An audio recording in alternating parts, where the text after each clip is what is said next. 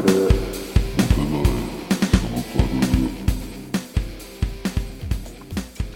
こんにちは中野すこと申します、えー、この番組中野すこのモテないサブカルではモテる要素が一切ない友人に話しても喜ばれないというか話せる友達がいない方歓迎なサブカルに関するお話をしています、えー、さて今回は SMAP の木村拓哉に学ぶ障害学習というテーマでお話をしたいと思います。木村拓哉さんといえばキムタクの愛称で親しばれております、えー、もう日本一と言っていいでしょう、えー、日本一のアイドルグループ SMAP のメンバーでイケメンのパイオニア誰もが知ってる芸能人かと思います。ですが今回はそんなアイドルとしての木村拓哉さんキムタクではなく人生を生きていくにあたって見本にすべき教科書としてのキムタクを掘り下げていきたいなというふうに思っております。もちろん彼の髪型でしたり服装や趣味は一時非常に流行って真似る人が多くいましたが、まあ、すでにあのキムタクはそれの次元を超えてですね日本人男子としてのマナーを学ぶ教科書になっているのであります。と私は言いたいですね。まずその1マイクの持ち方。カラオケボックスと SMAP の流行のタイミングが非常に近いと思っていまして夜空の向こうや世界に一つだけの花などカラオケでも歌いやすい楽曲をお持ちの SMAP さんですがキムタクのマイクの持ち方ってとてもあの理想的な感じなんですね。見たことがありますかね、まあ、親しすぎずかといってラッパーのように口を覆うことなく優しくあの何て言うんですか丸の下を握る感じ、まあ、これなら力を抜いていい声が出るなっていうような、ま、そういう持ち方をしてます。またですね、この持ち方していると非常に手を動かしやすいんですね。マイクを持ってる方の手も動かしやすい。フォームを握り替えたり、もしくはあのカラオケの盛り上がりの時ですね、えー、まラップ的な歌でしたらすぐラッパーのような形で口を折ってみたり、えー、ムーディーに歌いたいなら下の方を持ってみたりという形でマイクの持ち方で演出することができる。それのベースとなっているのがキムタク持ちなんですね。まあ、おそらくあの皆様もこのキムタク持ち知らず知らずにしてると思うんですが実はこれ最初にやったのはキムタクです、えー、その2パスタの食べ方。私が高校まで生まれ育った町はですね、えー、電車は1時間に1本。1人の95%が曇っているような、まあ、陰気臭い田舎でした。もちろんパスタといえば、まあ、やっパスタなんて言わないでスパゲティですね、母親が作るナポリタンか、えー、ミートソース。もし外食するとしてもですねファミレスしかなかったんですね。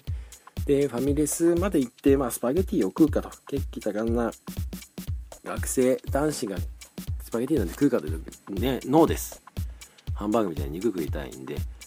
まあ、ほとんどあのスパゲティなんて食ってません外食で。家で本当に母親が作るスパゲティを箸でガックラッとみたいな、まあ、そんな時代ですよ。ただあのこんな長野スコもですね高校生ぐらいになると彼女ができるですね。でまあエロい彼女はパスタを食べたいとか、まあ、言い出して、まあ、セックスするために必死でパスタっぽいお店を探していこうなんてするんですが、まあ、何を食べたらいいのか、まあ、さらにお店でスプーンとフォーク。フォークだけじゃないの。いやむしろ箸じゃないの。みたいな。スプーンとフォークなんて出てきたら何に使うんだよみたいな感じになるわけなんですね、まあ、その時にふと思い出します。キムタクが食べていたパスタを。そしてフォークで4分目ぐらいまで巻いた下にスプーンをさっとくぐらせて軽くスープと一緒に食する姿を思い出すんです。これだと。こんなことですね。田舎に住んでる親も教えてくれませんしもちろんあの先輩と言われる方々ですね、まあ、彼らセルシオばっか乗ってますよ。知りやしません。誰も教えてくれないんです。テレビでもパスタの食べ方なんてそんなん NHK でもやってないです。そんな時キムタクだけは教えてくれました。さらにその数年後今度はキムタクがスプーンなしでフォークだけでパスタを食っていたんですね。また僕は非常に救われました。もうすでに僕その頃大学生ぐらいです。もうそれまではですねもう基本のフォーム、まあ、スプーンをくぐらせ式しか知らなくて、まあ、食事時間は長引いて必死でまあスプーンを使って食べてめんどくさいな。これ汁ないのにまあスプーンなんていらねえだろうとか思っていた僕にですねキムタクがそのパスタの食い方レベル2ですね。フォークのみで食するシングルスタイルを教えてくれたんです。非常にありがたい。非常に救われました。食べる時間ものすごい短縮されました。大人になれました。そしてですね僕は今ではパスタを堂々と食べることができてもうお店どこでも食べれます。さらに純喫茶的なところで食べるナポリタンはあえての箸で食べるなんてトリッキーな技まで、まあ、平気な顔をして使えるようになりました。ありがとうキムタク。さてその3手の位置。これどういうことかと言いますと、まあ、例えばあの座って喋る時手をどこに置くか。ちょっとあの緊張してたりすると口の方に手いっちゃったりとか腕を組んだりとかいろいろあると思うんですが意外とキムタクですね膝の上に手を置いてるんですね。もしかしたらテレビ用かもしれません。ただ演技をしている時はま演技のキムタクなので、まあ、手を膝に置くことはま少ないかもしれないんですがまこれ非常に真似るべきことだと思うんですね。まあお行儀が良いから。まずそれだけじゃないです。男性から見ればそれを、まあ、行儀がすごいいいなこの人と。まちゃんと目を見て喋ってくれそうです。まあ、必然的に手を膝に置くと、まあ、そちらの方向に目線が行くので、相手の方を見ていると、まあ、相手に目線が行くと、まあ、行儀がいいなと。いうところであるんですが、まあ、女性からはこれもね、モテると思います。この膝に手を置く方式はモテると思います。これ多分ね、手の血管を女性に見せてるんですね。もう膝に手を置くことで永遠に見せられ続けますからね。見せ続けられますからね。これ中野少し調べですと世の中の90%の女性は手の血管が好きです絶対やりますいやきっとやりますもう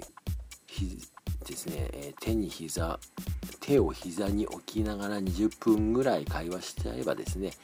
まあ、そのままスッと手を挙げて父をもみしだいてもですね、まあ、スッと手を下ろして手間をしても文句は言われないでしょうとまあちょっと下ネタに入りそうなんで今日はここまでにしたいと思いますいや、今回の話してみてですね、まあ、非常にあの、一人で喋ってると、ツッコミも何もないので寂しいなということを思った回でありました。まあ、でもあの、このキムタクの障害学習、個人的には非常に興味があるので、まあ、またあの、機会があったらお伝えしたいと思います。では、今日はこの辺で、お別れの曲は中之助でペニチャッチャ。えー、ではまた今度、バイバイ。